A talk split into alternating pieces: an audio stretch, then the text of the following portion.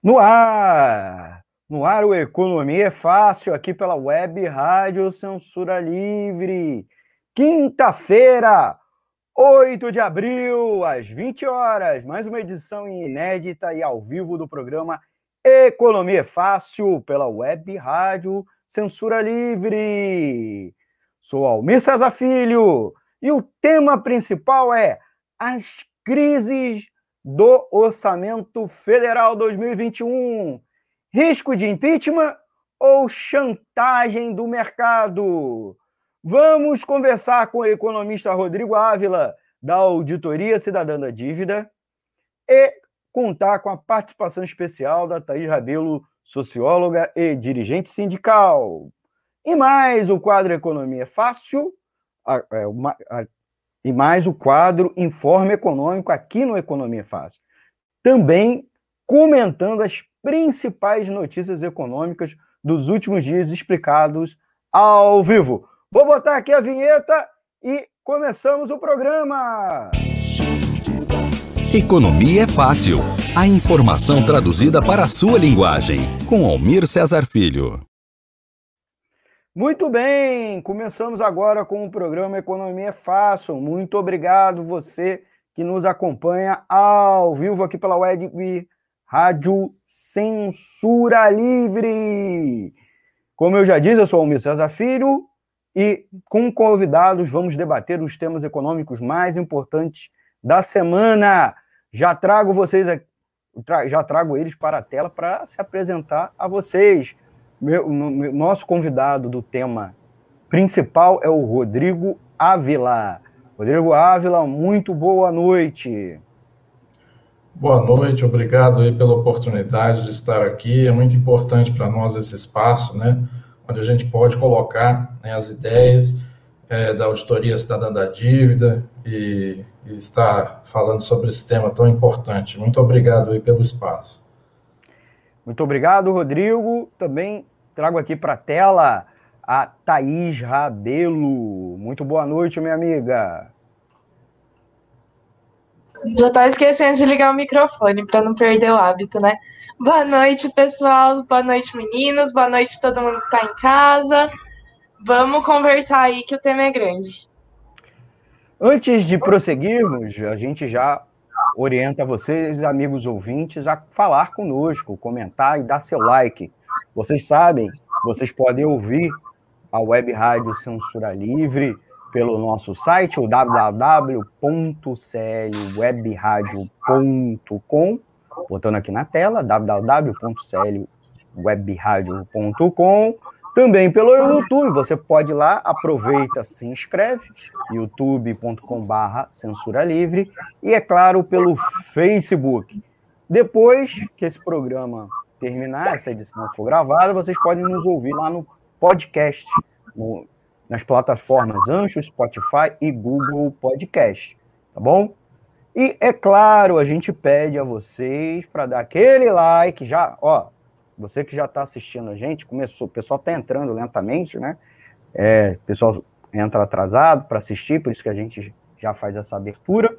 Mas quem já estiver nos assistindo, dá um like, compartilhar e se inscrever. As dúvidas a gente tira aqui no ar, basta você comentar, certo? Ah, opção também, você que é mais tímido, quer mandar uma pergunta, é, nosso novo WhatsApp é o 21, código de área 96553 8908.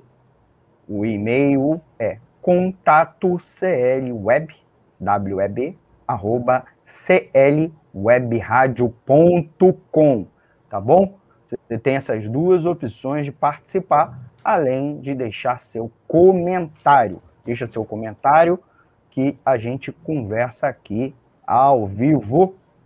E mesmo depois, se você tiver depois, também deixa seu comentário, que a gente manda depois para o nosso convidado, ou responde na próxima edição do programa. Essa edição é ao vivo, a edição do dia 8 de abril. A gente está entrevistando o Rodrigo Ávila, da Auditoria Cidadã da Dívida, tratando do tema principal, que é a crise em torno do orçamento Federal 2021, que é o tema da semana que a gente já vai entrar logo.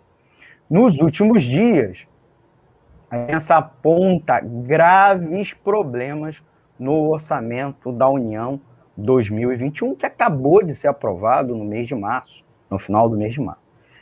É, em plena pandemia, supostamente as contas não fechariam, tá certo? As contas não fechariam. É, o, como eu disse, o, o orçamento acabou de ser, a lei orçamentária acabou de ser aprovada com muitos meses de atraso. Ele foi enviado para a lei em agosto, que a Constituição obriga é, ser enviado em agosto do ano passado para o ano subsequente, para vigir no ano subsequente. O Congresso demorou bastante a, a tramitar, a votar. Houve inclusive a troca da presidência da Câmara e do Senado, isso também levou à troca da, da presidência da comissão mista e do próprio relator do orçamento. É, e foi produto de um, uma intensa negociação. Contudo, agora, na semana passada e essa semana aumentou ainda mais o tom, o noticiário recomenda o veto, o veto da lei orçamentária pelo presidente Jair Bolsonaro, mesmo com prejuízo à população, porque vetar alguma coisa vai ter que ser, ou o todo, ou alguma coisa vetada, alguma coisa vai ser cortada. Mas afinal, seria o orçamento uma peça de ficção, como diz é, a imprensa, ouvindo alguns especialistas, ou essa acusação é um terrorismo do mercado, como outros especialistas apontam. E que problemas seriam esses? Porque muitas vezes se fala, geralmente, em geral, que o, que o orçamento tem problema, mas não estão se descrevendo. Né? E, inclusive, a imprensa aponta riscos de impeachment ao Bolsonaro por crime de responsabilidade se ele é, sancionar e se ele executar esse orçamento. Isso é verdade? Isso procede? E a culpa? Quem é a culpa pelo texto ser desse jeito? Cabe, caberia ao ministro da Economia, Paulo Guedes, e aos congressistas. Como eu disse, conversando conosco, Rodrigo Ávila, da Auditoria Cidadã da Dívida, e nos ajudando na pergunta, nossa amiga Thais Rabelo, que é socióloga, dirigente sindical bancária lá de São Paulo. Trazendo o Rodrigo, eu já faço a primeira pergunta, que é nem associada tanto ao tema, mas, Rodrigo, é, se apresenta um pouco mais e diz, diz para a gente o que é a auditoria cidadã da dívida, que você compõe esse mov importante movimento é, que debate orçamento e, especialmente, a dívida pública. Por favor, Rodrigo. É, boa noite, Almir, Thaís. É um prazer estar aqui, poder debater esse tema. Boa noite a todos e todos que estão acompanhando a gente aí nesse importante programa. A Auditoria Cidadã da Dívida ela surgiu a partir daquele grande plebiscito né, em 2000, plebiscito popular né, sobre a dívida pública, né, onde cerca de 6 milhões de pessoas votaram pela realização de uma auditoria sobre essa dívida que ninguém sabe de onde veio, né, por que, que ela consome tanto, tantos recursos né, do orçamento que poderiam estar indo aí para a saúde, para a educação, né, como durante os anos seguintes, né, apesar dessa importante participação popular, né, pedindo auditoria, como os governos não quiseram fazer auditoria, né, nós criamos então a Auditoria Cidadã da Dívida, que é um grupo né, da sociedade civil que busca fazer essa auditoria pela sociedade, né, uma auditoria feita né, por movimentos sociais, é, especialistas, sindicatos, pessoas né, da, da sociedade civil, né, no sentido de investigar essa dívida, saber que dívida é essa, será que ela serve mesmo para é, investir na área social ou ela serve só para tirar dinheiro da área social? Né? Infelizmente, o que a gente tem visto né, é que essa dívida, na verdade, ela tem retirado né, recursos das áreas sociais. Então, é basicamente isso. É uma campanha que já vem há 20 anos, né, e estamos aí né, falando exatamente sobre o orçamento, né? E, e sobre essa questão mais específica né, que você colocou, né, é muito relevante isso, né, esse, esse debate, porque ele esconde, né, ele esconde uma, o que está por trás de todo esse debate, né? O que está por trás de tudo isso é uma coisa que se chama teto de gastos, né? O que, que é o teto de gastos, né? É o chamado limite para investimentos sociais, né, que existiu a partir da emenda constitucional 95, é, no ano de 2016, foi criada essa regra, que não existe em país nenhum do mundo, né, uma regra de congelamento de todos os investimentos sociais, enquanto que os gastos com juros e amortizações da dívida pública ficam liberados, né? Então, na verdade, isso significa, né, em bom português, tirar dinheiro das áreas sociais e entregar para os rentistas da dívida pública, que são né, principalmente grandes bancos e investidores, que nesse orçamento para 2021 estão recebendo nada menos do que 53% do orçamento está destinado para o pagamento desta dívida, que nunca foi auditada, né? Isso por quê? Porque existe esse teto de gastos que comprime todos os outros, né? E aí, qualquer coisinha que se tenta aumentar, até mesmo essas emendas parlamentares, né, que é de interesse de alguns deputados, né, principalmente ligados ao governo, que querem né, satisfazer as suas bases eleitorais, algumas migalhas, né, que né, frente ao que é gasto com a dívida, isso é migalha, né, essas emendas, né.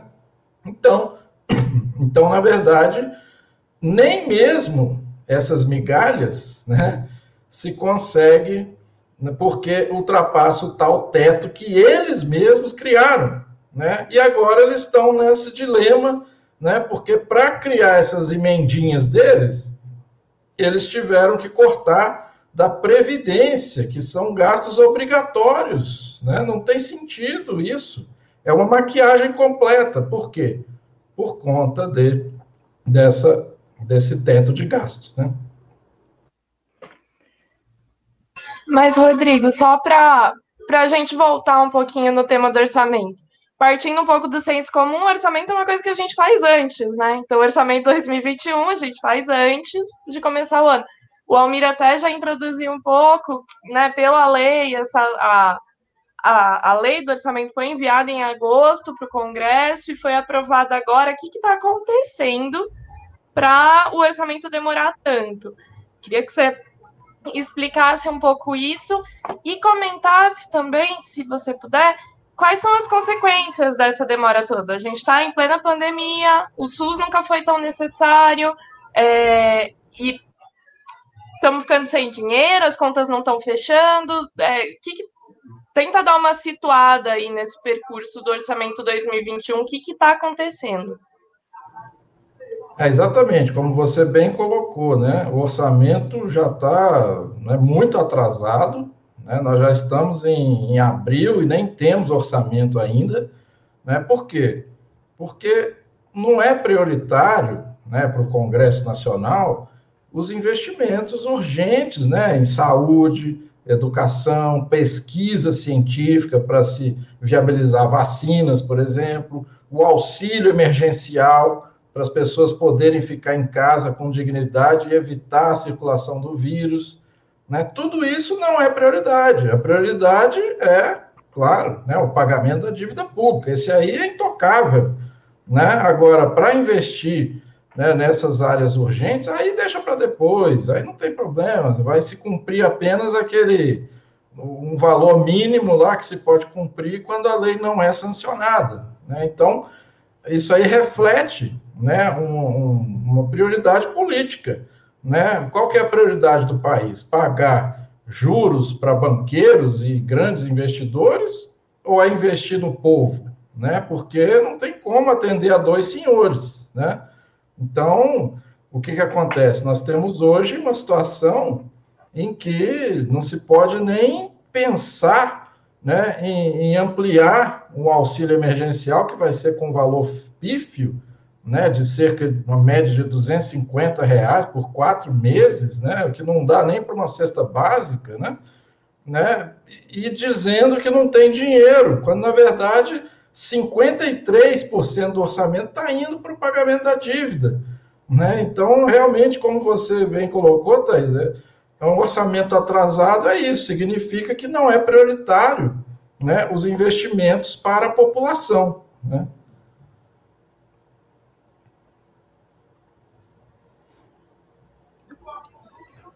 Então, e assim, o... fala aí. Opa, fala, pode falar. Não, desculpa. Fala, fala, Thaís, fala, Thaís. Não, porque daí agora, sei lá, a gente tem lido as notícias, muita gente está falando que o Bolsonaro vai vetar, total ou parcialmente, esse orçamento, porque senão ele pode ser vítima de impeachment e tal. Que que, qual que é o vínculo entre orçamento e impeachment? E esse orçamento, é, por que, que ele é inexequível? Colocaram mais dinheiro do que tinha? Estão é, gastando dinheiro com o que não deve? Como que tá? Tenta traduzir para a gente aí, você que é economista, está mais acostumado ali com as finanças públicas, tenta traduzir para a gente o que está acontecendo. Exatamente, né? Devido a esse limite absurdo que só existe no Brasil, né, que se chama teto de gastos, né? Os gastos são congelados, né? Se a gente somar todas as áreas sociais, saúde, educação, previdência, é, ciência e tecnologia, todas essas áreas, né, elas são congeladas, ficaram congeladas né, em 2016, se fez a tal emenda constitucional 95, que congelou essas áreas todas por 20 anos, ou seja, não se pode gastar o, o, a mais né, do que foi ano passado, mais a inflação. Né? É uma regra absurda, só existe no Brasil, né? Então, que, qual que é o resultado disso? Né? Todas as áreas sociais elas ficam engessadas, né? não se pode gastar além do que se gastou no ano passado, mais a inflação. Então, qual que é a consequência disso? Né? Qualquer coisa a mais que se tente colocar, até mesmo aquelas emendas né, para deputados da base do governo que querem mostrar serviço para suas bases eleitorais, né, que são migalhas, né, mas eles conseguem voto com isso, né? Nem isso, né? Eles estão conseguindo colocar porque esbarra no teto de gastos, né? É um teto esdrúxulo, né? E aí o que, que eles fizeram para viabilizar né, essas emendas, né, que são obras né, em bases eleitorais dos, dos deputados, né, senadores, basicamente, para explicar em termos bem simples. Né? Para ficar tudo dentro do teto, que, que eles fizeram? Começaram a cortar despesas de áreas que são obrigatórias, por exemplo, previdência, seguro-desemprego, abono salarial, coisas que vão ser pagas de qualquer forma, não tem como você impedir que seja pago um benefício previdenciário que já está previsto em lei, né? o abono salarial já está previsto em lei, né? o próprio censo é, populacional do IBGE, como é que se pode cortar um censo né, populacional que já estava atrasado, deveria ter sido feito em 2020, né, seria feito agora em 2021 e está sendo cortado. Para que coisas tão estranhas assim? Né, para acomodar essas emendas né, de obras né, de deputados da base do governo, principalmente, para mostrar serviço para seus eleitores, né, que não sabem que isso se trata de uma migalha, porque o grande, o filé está indo lá do outro lado do orçamento para os banqueiros, né, que são 53% do orçamento indo para grandes investidores né, da dívida pública, né? Por isso que nós pedimos auditoria dessa dívida, não é possível isso continuar dessa forma. E o resultado prático é esse. Nós temos agora um debate, né? A grande questão é qual, quais emendas vão ser vetadas para que se possa encaixar o orçamento dentro desse teto de gastos, né? E aí, às vezes a gente vê, não, o Guedes quer que vete, sei lá, 30 bilhões, aí o Bolsonaro talvez vete 16 ou 10. Ou... O grande debate é esse, a grande mídia, né? A grande imprensa, qual que é o debate feito pela grande imprensa, né?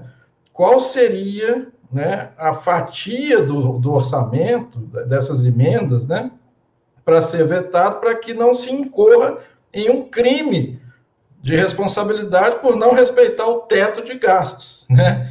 Quanto, na verdade, o grande debate que deveria estar sendo feito é como inverter essa lógica e fazer com que mais da metade do orçamento pare de ir para banqueiros e grandes investidores e vão para as áreas é, prioritárias, saúde, educação, vacinas, auxílio emergencial. Então, um pouco é, é essa situação.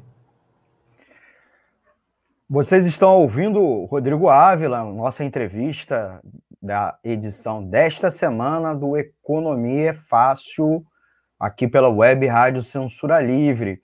Rodrigo, eu queria pedir a sua licença para é, agradecer aqui a audiência dos nossos ouvintes. Vários deram, deram like, eu consigo é, registrar alguns aqui. Queria agradecer a audiência da Wellington Macedo, também daqui da equipe da Web Rádio Censura Livre e titular do programa Cinema Livre, que vai ao ar toda sexta-feira às 19 horas. É, também o também a Vanderly Rabelo, falei certo? É minha mãe. Ah, muito bem. É, audiência. Beijo, mãe. Então, queria agradecer a ela. É, eu queria botar aqui na tela novamente e agradecer a Maria, a Maria, é a Juca, a Maria é, JC Oliveira. Boa noite, minha amiga, prestigiando aqui a audiência. Muito legal, liderança da economia solidária aqui de Niterói São Gonçalo. E botar na tela aqui uma pergunta de um ouvinte que enviou para o WhatsApp da emissora, que é o 21, código de área, 96553 8908. A pergunta é do José Tadeu. Quando governou o país, o PT vetou a lei que previa a auditoria da dívida pública. Rodrigo, você pode comentar? É, de fato, é, foi uma, uma luta da auditoria cidadã da dívida, se conseguiu colocar no plano plurianual de 2016 a 2019, né, é, a auditoria da dívida com a participação da sociedade civil, exatamente para tentar investigar por que, que essa dívida consome tantos recursos, né, que poderiam estar indo para as áreas sociais, né. E aí, é, isso foi aprovado em 2015, né, e em 2016, né, no início do ano de 2016, foi vetado né, pela presidente Dilma, né, essa possibilidade de auditoria da dívida. Né? Infelizmente, é, foi vetado, porque a gente acredita que se é, tivesse sido invertido essa prioridade, né, a gente não teria tido essa grave crise econômica que a gente teve a partir de 2015, 2016, né, onde a economia brasileira caiu 7% do PIB. Eu não lembro na história brasileira da economia ter caído 7% do PIB em dois anos, né? principalmente por conta de uma política de ajuste fiscal. Se colocou um banqueiro né, para ser ministro da Fazenda, né, o Levi, né, fez um ajuste fiscal, ou seja, cortou as áreas sociais, aumentou-se os juros, né, a taxa Selic foi para mais de 14%, né, o, o Banco Central reteve né, o dinheiro dos bancos que deveria estar indo para empréstimos a juros baixos, né? O que, que o Banco Central fala para os banqueiros? Não, não precisa emprestar, empresta para mim aqui, nas chamadas operações compromissadas, né? Mas o, o, em bom português, o que, que significa isso? É o Banco Central falando para o banqueiro: olha, não precisa emprestar, eu quero mesmo é que o juro aumente no mercado. Empresta para mim que eu te pago o juro garantido. É o, é o Banco Central falando com o banqueiro. Ó, não precisa emprestar para a sociedade, para as pessoas e empresas. Manda seu dinheiro para cá, que eu te pago o juro garantido. É óbvio que aí o banqueiro não vai querer emprestar para a pessoa correr risco, né? É, emprestar para a empresa onde ele vai e com esse dinheiro que o governo pega emprestado da sociedade civil, o que o governo faz? Paga mais dívida, né? Não é nem para investir na sociedade. É, então isso vira uma bola de neve e gerou essa situação em que houve uma maior crise econômica da história recente, desemprego, né, que obviamente entrou nesse caldo aí da, dessa, do impeachment, inclusive. Né? A gente acredita que se a, o governo Dilma né, tivesse sancionado a auditoria da dívida e não feito essa política de ajuste fiscal, de submissão aos banqueiros, eu acredito que a economia teria bombado, né? a economia estaria bombando e a gente sabe que o resultado disso em termos eleitorais, em termos de apoio no Congresso, é completamente diferente. Eu acredito que o desfecho do governo Dilma teria sido completamente diferente com uma auditoria da dívida. Né? Thaís. Não, legal. É... Não, porque assim, a gente tem ouvido muito nos jornais que esse orçamento é inexequível. Acho que você comentou, assim, que ele não vai acontecer, né? Acho que você já comentou um pouco, mas eu queria que você aprofundasse, principalmente explicando porque, assim, é, pagar previdência, pagar as aposentadorias é uma obrigação constitucional do governo. O teto de gastos é uma obrigação constitucional do governo. Saúde é uma obrigação constitucional do governo. Então, assim, por que, que o que está sendo respeitado não é saúde, educação e, e, sim o teto de gastos? Assim, como, como que isso acontece e que for, como que as forças políticas estão estão atuando para resultar, para a gente ter esse resultado aí de um orçamento paralisado. É, exatamente, né? Esse teto de gastos, né, que foi aprovado em 2000, 2016, né, ele é tão absurdo, mas ele é tão absurdo, né, ele não existe em lugar nenhum do mundo, né? Só o Brasil que faz isso, né? Alguns países até têm algum referencial, mas é em percentual do PIB ou percentual da receita, coisas assim que crescem com o crescimento econômico, né? No caso Mas brasileiro, do mal. É, no caso brasileiro, olha só que coisa esdrúxula, né? Se nos próximos, se nos 20 anos, né, depois de começar esse teto aí, né, o Brasil aumenta sua arrecadação tributária, por exemplo, é óbvio que vai aumentar, né, porque durante 20 anos, né, todo o crescimento econômico que vai ocorrer, todo o aumento de arrecadação tributária que vai ocorrer, é lógico que isso tem que se, se, né, se traduzir em maiores gastos com previdência, com saúde, educação e tal. Só que o que, que eles fizeram? Eles fizeram o seguinte: não, todo esse crescimento de arrecadação não pode ir para a Previdência, tem que ir para pagar dívida pública, né? Porque o teto de gastos sociais é isso. Né? E aí eles mesmos vão criando uma, uma camisa de força que é tão esdrúxula, mas que é tão esdrúxula que depois de alguns poucos anos de funcionamento está impedindo até mesmo que eles mesmos que criaram essa emenda não consigam nem mesmo ter aquelas emendinhas lá da base eleitoral deles de, de tão esdrúxulo que foi o que eles mesmos fizeram. Né? É uma coisa realmente tão, tão impressionante, né? que é, é até difícil mesmo de explicar. E é um paradoxo mesmo.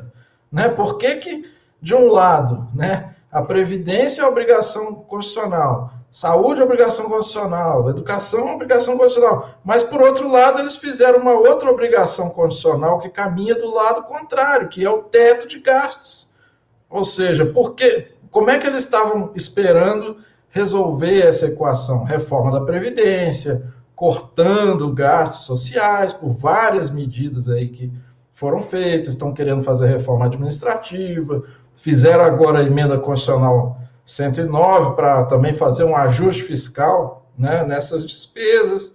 Mas o teto ele é tão esdrúxulo, mas tão esdrúxulo, que mesmo fazendo tudo isso, eles não conseguem né, é, nem mesmo o básico do básico se consegue fazer, porque é um teto absurdo. Foi feito lá em 2016 pelo Henrique Meirelles, então ministro do Michel Temer, e agora eles mesmos discutem como afrouxar um pouco, porque não está dando, nem, nem para eles mesmo está dando, nem para eles fazer a política lá do varejo deles está tá funcionando mais. Então é, Agora, é claro, né, a saída do lado de lá vai ser que, não, vamos vetar aqui 10 bilhões de emenda para o Bolsonaro não poder ser, incorrer em, em, crime de responsabilidade, e a gente resolve isso aqui depois afrouxa um pouquinho dali, você tenta sempre uma solução é, meio, meio uma gambiarra, né, para resolver uma situação que, na verdade, deveria ser resolvida acabando com esse teto. Né? Teto devia existir é para pagamento de juros para banqueiro, aí sim tinha que ter teto. Não é possível que um orçamento de 2021 preveja 2,2 trilhões para pagamento de dívida pública, nunca auditada, e a grande mídia fazendo esse terror aí, não, porque tem que vetar 10 ou 20 bi. Está indo 2,2 tri lá para os banqueiros, mas ninguém fala, né? porque o sistema financeiro, a gente sabe que financia a grande imprensa. Né? Vocês estão ouvindo amigos ouvintes, o Rodrigo Ávila, nosso entrevistado sobre o tema principal dessa edição da Economia Fácil, de 8 de abril, que é as crises do Orçamento Federal 2021. Queria agradecer aos nossos ouvintes, colocar novamente aqui na tela alguns comentários. É, a Lina Figueiredo deu boa noite, excelente entrevista. Obrigado, Lina. A Denise Aparecida Cunha de Paula, que horror. É, boa noite, obrigado pelos esclarecimentos. Agradecendo a elas, agradecendo também a audiência da, da página Mulheres do Salgueiro, que também está acompanhando. Eu queria saudar outros ouvintes, mas a gente não consegue ver, né? Mas aqueles que dão like, então não esqueça de dar seu like, né? Que aí a gente consegue ver aqui no sistema, tá bom? Ou mesmo comentar. É, eu estou aqui dividindo a tela com a Thaís Rabelo, que está ajudando nas entrevistas. Eu queria fazer uma pergunta e ver se a Thaís quisesse complementar. É, Rodrigo, tudo, tudo aponta agora pelo veto, né? Que o, aparentemente há uma pressão da mídia, há uma pressão do mercado. Eu queria duas coisas que você trouxesse, né? Você aprofundasse um pouquinho mais, embora você já falou, sobre a questão do terrorismo do mercado. Essa é, inclusive, uma expressão que alguns é, especialistas ouvidos, né, apontando, evidentemente, os erros e problemas do orçamento, mas a, a recorrência de, entre aspas, gente do mercado, né, que é o que? Os analistas, né, os economistas-chefes de bancos e corretoras, né, mas também esses pseudos especialistas de algumas escolas selecionadas a dedo pela grande imprensa, né? Então a gente pode dizer, existe um terrorismo do mercado. Eu queria entender um pouco mais, você o porquê desse terrorismo. Você falou que a emenda, destinar a questão das emendas, é, cortar as emendas parlamentares, aumentar os repasses para o pagamento da dívida pública, manter dentro do teto dos gastos públicos, etc. Mas também eu queria que você também nos falasse que, se vetado, quais seriam os prejuízos ao serviço público? Isso não é falado, né? Está se apontando o veto como algo positivo, mas ele tem consequências, né? Ele pode proteger, entre aspas, Bolsonaro, mas ele protege o serviço público, né? Os gastos que vão ser cortados, eles são supérfluos, eles podem ser dispensáveis, eles são dispensáveis, e se não for vetado, se em caso de veto, tem mesmo risco de, de impeachment ao Bolsonaro? Ele corre risco disso? Todo é, mundo aqui na não... torcida para não vetar, né? É, no caso aí, é, na hipótese de, de haver é, um veto, né, o que está se, quais são a, as possibilidades, né? O que está se debatendo né, nos grandes telejornais é, é, o montante desse veto, né? Se ele vai ser de 30 bilhões, se vai ser de 10 bilhões. É, a grande discussão é qual seria o volume de vetos necessários para que não houvesse essa possibilidade de haver crime de responsabilidade por descumprir o teto de gastos, né? O presidente da Câmara, o Arthur Lira, até já falou que não, não tem como haver impeachment, porque mesmo se ele preservar as emendas dos parlamentares, eu não vou deixar, porque tem que passar por mim e eu não vou deixar ter processo de impeachment e tal. Tem todo esse debate, né? Qual seria o montante do, do veto para que se pudesse respeitar esse teto, né? A gente repara né, que toda esse, essa narrativa né, que a gente vê na grande imprensa parece uma espécie de teatro né, para ocultar né, o que realmente está acontecendo. Né? Parece aquela história do, do, do Rio, né, que tem lá as piranhas no rio, você joga um boi de piranha lá para todo, todo esconder o principal, e a boiada vai passando do outro lado, né? Parece aquela história do pão e circo, né? Se diverte a população com uma determinada narrativa, né? Ou seja, qual que é a narrativa, né? Se vai cortar 10 bi ou 30 bi das emendas parlamentares, né, um orçamento maquiado, que realmente é maquiado, mas por que, que é maquiado? Né? Porque se teve que cortar da Previdência para garantir emenda de parlamentar, mas em que montante? Cerca de 10, 30 bi? E o que está ocorrendo realmente? Né? Qual que é a verdadeira briga né, que está ocorrendo no orçamento que a grande imprensa tenta esconder com essa narrativa da briga do varejo, né, da migalha? é exatamente destinar 53%, 2,2 trilhões de reais para juros e amortizações da dívida pública, por conta de um teto de gastos, né? Como se o Estado não pudesse, de forma alguma, né, gastar acima do teto, né? Como se fosse um absurdo, né, gastar nas áreas sociais um valor maior do que no ano anterior. Na verdade, é o desejável, né? aumentar o gasto com saúde, aumentar o investimento em ciência e tecnologia, para a gente poder ter é, pesquisas capazes de produzir vacinas né? dentro do Brasil, para a gente poder ter auxílio emergencial né? maior do que esse valor irrisório que está sendo feito aí. Né? E, na verdade, o grande debate que a gente vê nos jornais é o seguinte: como fazer com que se cumpra essa meta de teto de gastos, para que o presidente não, não incorra impeachment. No caso dele cortar, é, é, vetar, né, digamos, sei lá, 16, 20 bilhões, vai afetar uma parte das emendas parlamentares. Mas a questão é que, mesmo se ele não vete nada, né, o orçamento que vai ficar a partir daí já é um orçamento que ingessa completamente os gastos sociais. Né? Não está ampliando, ele está dentro da redoma do teto de gastos. Né? O que, que aconteceria? Teria mais uns 20 bi aí de emenda de parlamentares para né, fazer uma média com a sua, sua base eleitoral, mas os investimentos realmente que o país precisa, né, mesmo em uma hipótese que não fosse vetado nada, né, numa hipótese, vamos supor que não se vete nada, se continue o orçamento que está, nós vamos ter um gasto com a saúde, por exemplo, menor do que o gasto do ano passado. Né? Mesmo que não se vete nada. Né? Nós vamos ter um gasto com, com educação pífio. Nós vamos ter um, um, um auxílio emergencial horroroso, que não vai garantir, a pessoa não vai conseguir ficar em casa com esse valor.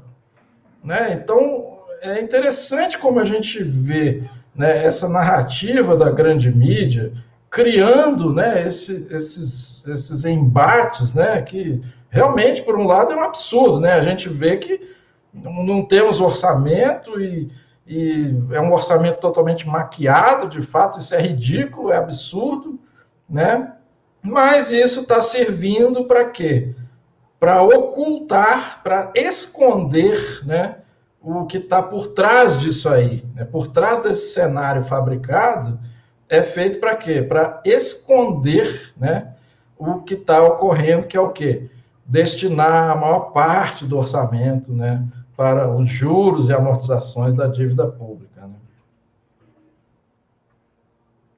Vocês estão ouvindo o Rodrigo Ávila, nosso entrevistado dessa edição aqui do Economia Fácil, dia 8 de abril.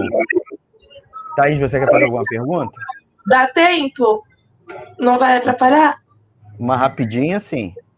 Uma pergunta rapidinha. Não, queria que você comentasse se der, Rodrigo, porque assim, além da além do teto de gastos, recentemente foi aprovada outras medidas que tentam garantir né, a, que o teto de gastos seja realmente aplicado, como a PEC emergencial e está em tramitação a reforma administrativa. Você consegue comentar um pouquinho os efeitos disso nesse desbalanceamento de orçamento de verdade do, gover do governo pra, e orçamento para a dívida pública? Como que essas medidas impactam? Então, vou, vou emendar com uma outra pergunta, já terminando o programa. Né? A gente tem, ou melhor dizendo, pelo menos terminando o quadro, né? É, Rodrigo, já na reta final aqui do programa, os cortes vão prejudicar a retomada da economia? Os cortes não prejudicam, inclusive, a própria arrecadação? Né? Então, tem um efeito como um círculo vicioso.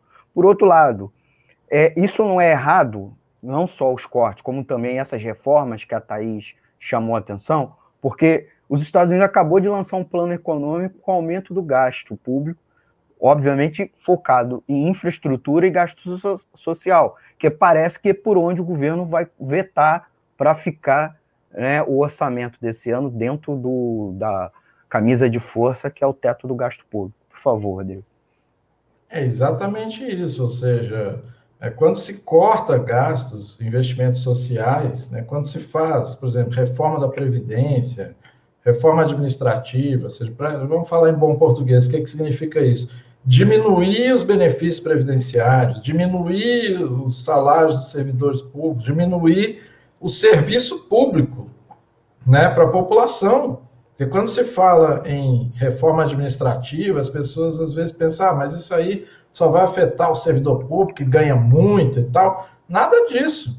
70%, mais de 70% dos servidores públicos ganham menos do que o salário mínimo exigido pelo DIEESE, por exemplo, né? E mais, né, quando se corta servidor público, né, não é só o salário, mas os novos concursos também, né? Quando se altera toda essa lógica do, do serviço público hoje em dia, se privatiza, né? as pessoas não vão ter garantia de ter uma assistência médica, é, de ter educação de qualidade, né? Isso afeta a todos, né? Para quê? Para reservar mais dinheiro ainda para gasto com juros e amortizações da dívida pública. Como vocês bem colocaram, por outro lado, a gente vê aí Estados Unidos, né, que né, o FMI, por exemplo, que está lá nos Estados Unidos, fica mandando a gente aqui fazer superávit primário, cortar gasto social, porque a gente tem que ter, ser austero, que não sei o quê. Mas eles lá, o que, que eles fazem? Eles investem, né? Investem na área social, não estão nem aí para isso. Por quê? Porque o governo, ele é, o orçamento é uma questão política. Aqui no Brasil, por exemplo, se se, penso, se, se destinou 2,2 trilhões para gastar com juros e amortização da dívida, enquanto que o Biden lá está destinando mais de 2 trilhões de dólares para investimento em infraestrutura, em, em, em, ajudar as pessoas, né? auxílio para as pessoas, né? porque o Estado ele não é como uma pessoa que tem que, ah, porque meu salário é X, e aí eu tenho que é, gastar só até X, né? Isso aí não existe para o Estado.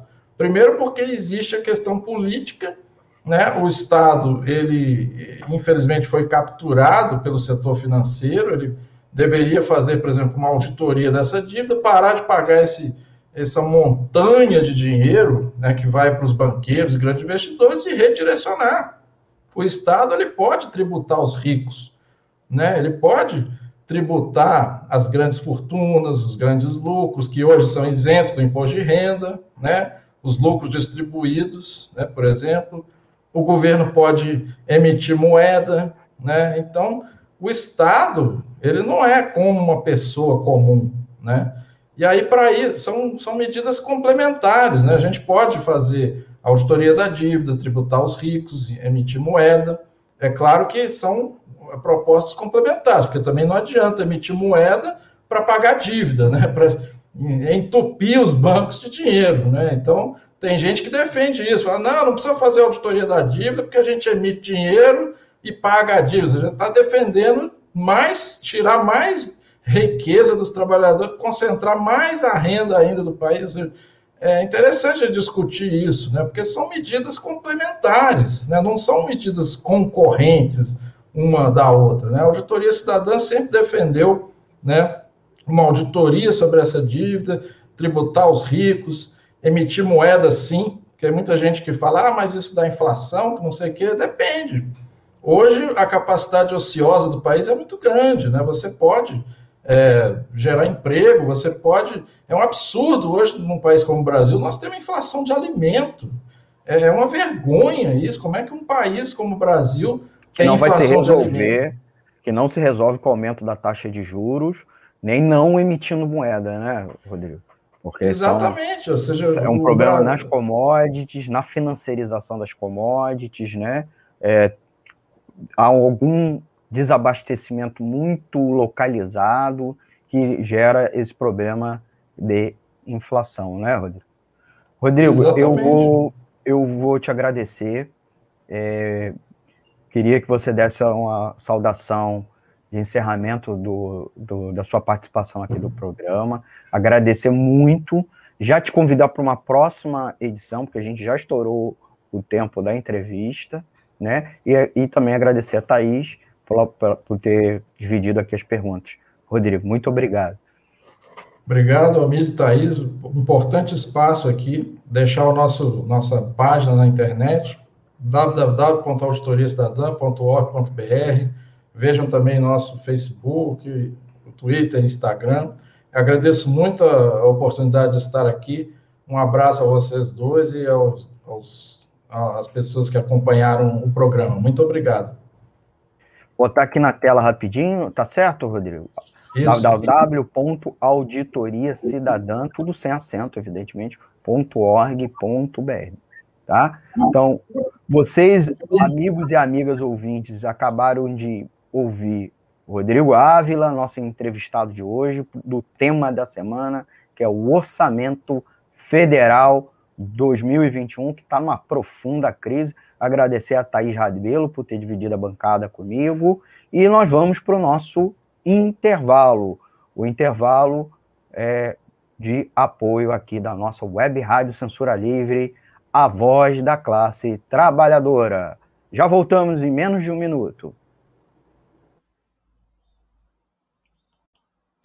Para manter o projeto da Web Rádio Censura Livre, buscamos apoio financeiro mensal ou doações regulares dos ouvintes, já que não temos anunciantes. Seu apoio é muito importante para nós. Você pode depositar ou transferir qualquer quantia na conta do banco. Bradesco, agência 6.666, conta corrente 5.602-2, CNPJ 32 954 696 0001 81. Seja um apoiador regular e ouça nosso agradecimento no ar durante a transmissão de nossos programas. Peça à sua entidade de classe, sindicato ou associação a participar da rede de apoiadores com participação em nosso espaço, em nossa grade. E os apoiadores recebem prestação de contas mensal o nosso muito obrigado. Web Rádio Censura Livre, a voz da classe trabalhadora.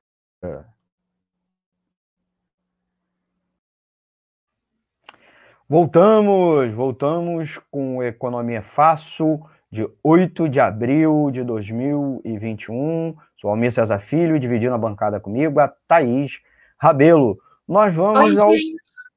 Oi, fala, Thaís. Desculpa. Não, não, pode falar, pode falar. Tava muito quietinha, precisava falar alguma coisa. Entendeu? Isso aí. Pode falar. Então a Thaís vai dividir comigo o informe econômico, o quadro agora deste bloco, né, Thaís?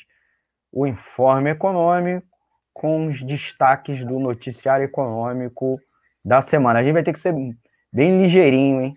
Como dizem, é, bem ligeiro, é, vou botar aqui na tela nosso primeiro. São três notícias que nós separamos, tá? Vou, vou ler a cabeça, como dizem, a cabeça da notícia e passo aí para Thaís. A primeira notícia é o número de bilionários no Brasil iguala o recorde de 2014. O ano é, agora de 2020, estamos no, já no quarto mês do, do ano de 2021, mas essa pesquisa se refere, obviamente, a, a, a, o ranking de bilionários do mundo 2021, divulgado nesta terça-feira pela revista estadunidense Forbes, que revelou que o número de residentes no Brasil com mais de um bilhão de dólares voltou ao recorde registrado em 2014. Lembrando, 2014 foi um último ano de crescimento econômico do país, vigoroso, né? É, embora já começou no final do ano daquele quebrada, e 2015, 2016 tivemos recessão, e 2017, 2018 é, tivemos os, e 2019 também, crescimento medíocre. E também é preciso frisar aqui, né, Thaís, que o Brasil é, passa por uma forte desvalorização da nossa moeda nacional em relação ao dólar. Então, algumas dessas fortunas, em comparação em, em dólar, caíram. E apesar disso tudo, né, 2021 começa com o Brasil com um crescimento no número de bilionários. São 65 bilionários, 20 a mais do que na listagem anterior. Só para você para é, colocar aqui, 11 estrearam no ranking, tá? 11 estrearam no ranking. Então são novos bilionários. Não, não eram bilionários que voltaram, que já, tinham sido, tinham entre aspas empobrecido e voltou. Thaís. É, eu não sei vocês, mas eu, quando eu li essa notícia, assim, eu senti um ódio que vinha me comendo por dentro, assim, e, e, tipo, eu tô com dificuldade de lidar com isso até agora. É, importante esse negócio do dólar que você falou, queria só ratificar, assim, é, como o dólar em 2014 não estava 5, 6 reais, significa que se a gente pegar a fortuna desses caras em reais e comparar 2014 com hoje, eles estão muito mais ricos. Então, assim, não só aumentou o número de bilionários, mas eles estão mais ricos comparado com a nossa com a nossa pobreza. Porque eu não fiquei, eu não estou ganhando praticamente nada mais que eu estava ganhando em 2014. Bom, é, eu acho que uma, aí... você está na contramão, que boa parte da renda da população está mais né, pobre, é, tá muito estável. mais pobre, ou teve brutal queda na renda, né? É. E eu acho que isso casa com uma outra notícia que saiu essa semana, eu devia ter trazido para vocês, mas de que o próprio FMI estava falando, ah, esse ano recomeça a retomar, né? Esse ano a, a economia retoma o crescimento na maior parte dos países, né? Ao que tudo indica, o Brasil é uma grande exceção nesse, nessa retomada mundial. Só que o próprio FMI, FMI já estava alertando, é, isso é muito desigual nos diferentes países. É, tem países e tem setores da economia que estão retomando muito melhor, que, que nem, nem caíram com a crise praticamente, e muita gente está muito pior. Então, isso é muito, muito grave, é o que a gente tem que estar tá atento. Assim, não é só que a gente empobreceu, mas que teve uma grande redistribuição na riqueza mundial, no qual o Brasil, no geral, ficou mais pobre e muito mais desigual. É. Isso é muito sério. É, o Brasil teve queda no PIB, inclusive no ranking mundial, nós caímos posição, né? É, em 2020, nós saímos do top 10 e agora, é, nos últimos meses, já se aponta que nós caímos mais uma posição no ranking, né? Nesses três meses de, acumulados do ano de 2021, nós caímos, né? Compensação, tem tudo a ver com uma outra informação que tem a ver com essa, que é se algumas empresas, muito poucas, né, 65 empresas ou 65 empresários é, têm patrimônio, renda e patrimônio superior a um bilhão, por outro lado, as pequenas empresas, principalmente ligadas ao varejo, estão com profunda dificuldade até mesmo de pagar seus funcionários. Não só porque lockdowns, não só por isso estão acontecendo, né, Thaís? Mas porque há um empobrecimento dos seus consumidores, né? há uma queda nas vendas, porque as pessoas, mesmo quando a cidade está aberta, as pessoas não estão indo comprar. E o governo não retomou é, não retomou o programa de, de preservação de empregos que teve em 2020. Nós não vamos defender esse programa, só dizer o seguinte: a realidade das empresas, né, e o varejo é, soltou uma nota, né, um Instituto para o Desenvolvimento do Varejo, que é uma instituição de pesquisa focada nessa área, lembrando, o varejo é o que vende para você, não é o que vende para as empresas, né? O varejo aponta profundo impacto da não renovação do programa de preservação de empregos é, para manter os seus empregados, né? E, o programa, só para finalizar, o programa é, ano passado ele preservava, ele fazia com que as empresas não que adotassem esse programa não poderiam demitir seu funcionário, eles reduziriam a jornada de trabalho, né, com redução salarial, e o, esses funcionários teriam acesso ao seguro-desemprego, né, ou bene, alguns benefícios é, da Seguridade Social, complementando a perda de salário que eles tiveram. Esse ano, nada, não teve nada, então as empresas estão em dificuldade. É, nós também falamos da dificuldade das empresas de acessar os empréstimos né, que elas tinham direito no Pronamp na edição do ano passado, na edição da semana passada, né? Então, esse ano, elas não estão conseguindo renovar o Pronamp, né? Nem a carência que elas teriam direito. E essa é a situação do pequeno empresário, que é responsável por 80% dos empregos do país. Thaís.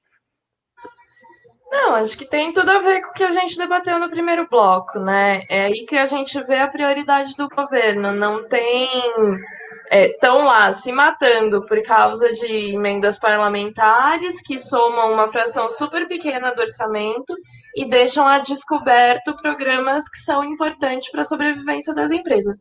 Esse programa de preservação dos empregos, bem que a gente chama dentro do banco, é, é uma porcaria, vamos falar a verdade, porque é ruim pro cara, é ruim pro funcionário, assim, pro funcionário pode ser menos ruim porque ele não perdeu o emprego, mas ele pode perder o emprego logo em seguida é, e é ele vai estar tá ali descoberto do seguro-desemprego. É, é, ruim para os trabalhadores no geral, porque está esvaziando os fundos que garantem o seguro-desemprego. E para o pequeno empresário, não resolve muita coisa também, porque o pequeno empresário está tão enforcado ali que, que só, diminu só cortar a jornada, só cortar uma parte do salário dos funcionários não necessariamente garante a sobrevivência. Mas nem esse programa ruim tá vindo, entendeu? É. Então a, a, situação dos pequenos empresários é muito ruim é. e reforça também o que a gente estava falando na primeira notícia, né? Os pequenos empresários vão falindo, o mercadinho vai falindo, vai sobrar o quê? A grande rede de mercado do grande bilionário, seja nacional ou internacional. É. Então é uma situação. É, bom, não tá fácil ser brasileiro, não, gente. Não tá fácil viver em lugar nenhum do mundo. No Brasil tá mais difícil. Difícil. Vamos então, Thaís, a nossa terceira e última notícia, porque o nosso tempo está terminando. É a cesta básica. A cesta básica custou em março mais que o dobro que o valor prometido do auxílio emergencial. Uh, esses são os dados do, da, do DIEESE, da pesquisa realizada mensalmente pelo Departamento Intersindical de Estatística e Estudo Socioeconômico, o DIEESE, que apura em 17 capitais o custo médio da cesta básica de alimentos.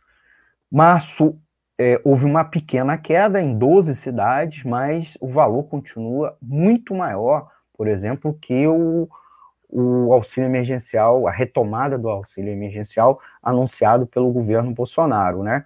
A cesta mais cara foi em Florianópolis, R$ 632,75, portanto, mais que o dobro, né?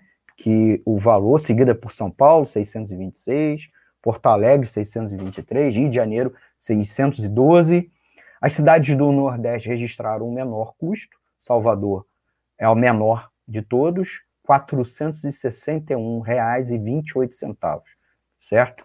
Aí, no mínimo, 50% ma ma maior o custo da cesta básica de alimentos do que o auxílio emergencial anunciado pelo governo.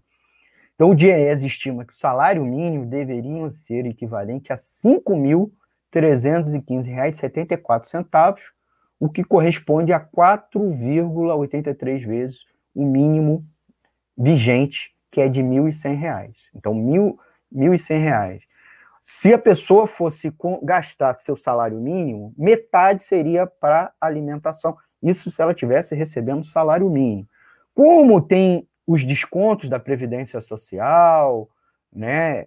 É, a gente estabelece o seguinte: o, o cara gasta 53% do salário líquido para comprar alimentos básicos para uma pessoa adulta, certo?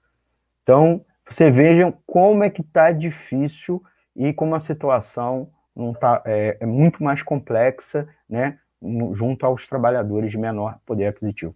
Thaís. Não, isso aí é aquelas notícias que quase não é notícia, né? Porque todo mundo que vai no mercado sabe que tá muito caro. Tá, tá, as coisas estão aumentando muito. É, o que pode ser notícia para alguns é que o auxílio emergencial agora é tão pouco que provavelmente nem vai subir tanto o preço dos alimentos quanto né, que porque mais gente comprou o ano passado, foi uma das justificativas que deram por aí para o preço ter subido. O fato é que mesmo quem receber esse auxílio é, vai continuar com muita dificuldade de, de comprar comida. É, então, assim, acho que o comentário que dá para fazer é se inscrevam no canal, vamos sofrer junto aqui, conversando e tentando entender. Então, ninguém vai embora sem se inscrever no canal. E eu sei que tá difícil para todo mundo ver essas notícias, é difícil, mas é melhor saber do que não saber. E não fiquem deprimidos. Lutem contra esse governo. Lutem, esse lutem. Governo na internet. Vamos... Vamos brigar, porque não, não, não vai se resolver sozinho. Sozinho só piora. É isso, muito obrigado. Então é isso, já fica a minha saudação final aí, amigo. Isso. Muito obrigado. Conversamos com a Thaís Rabelo, dirigente sindical da oposição bancária de São Paulo, socióloga, minha amiga, dividindo aqui a bancada.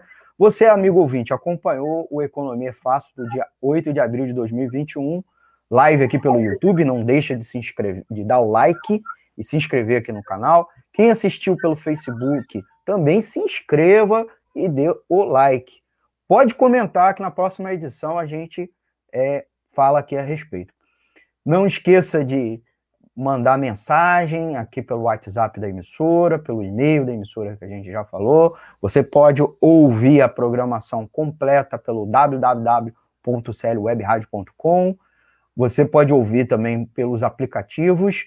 Ah, e uma última informação importante: acompanhe-nos no Instagram, arroba Rádio Censura Livre, e no Twitter, twitter.com.br Censura Livre 1. E ouça a gente no ouça a gente no podcast. Esse programa também, logo depois, vai para o podcast, plataformas Anchor, Spotify, Google Podcast e todas as outras principais, tá bom? Muito obrigado, Thaís. Tá, estouramos nosso tempo, então vou encerrar. E até a próxima edição do Economia é Fácil aqui pela Web Rádio Censura Livre. Tchau, gente!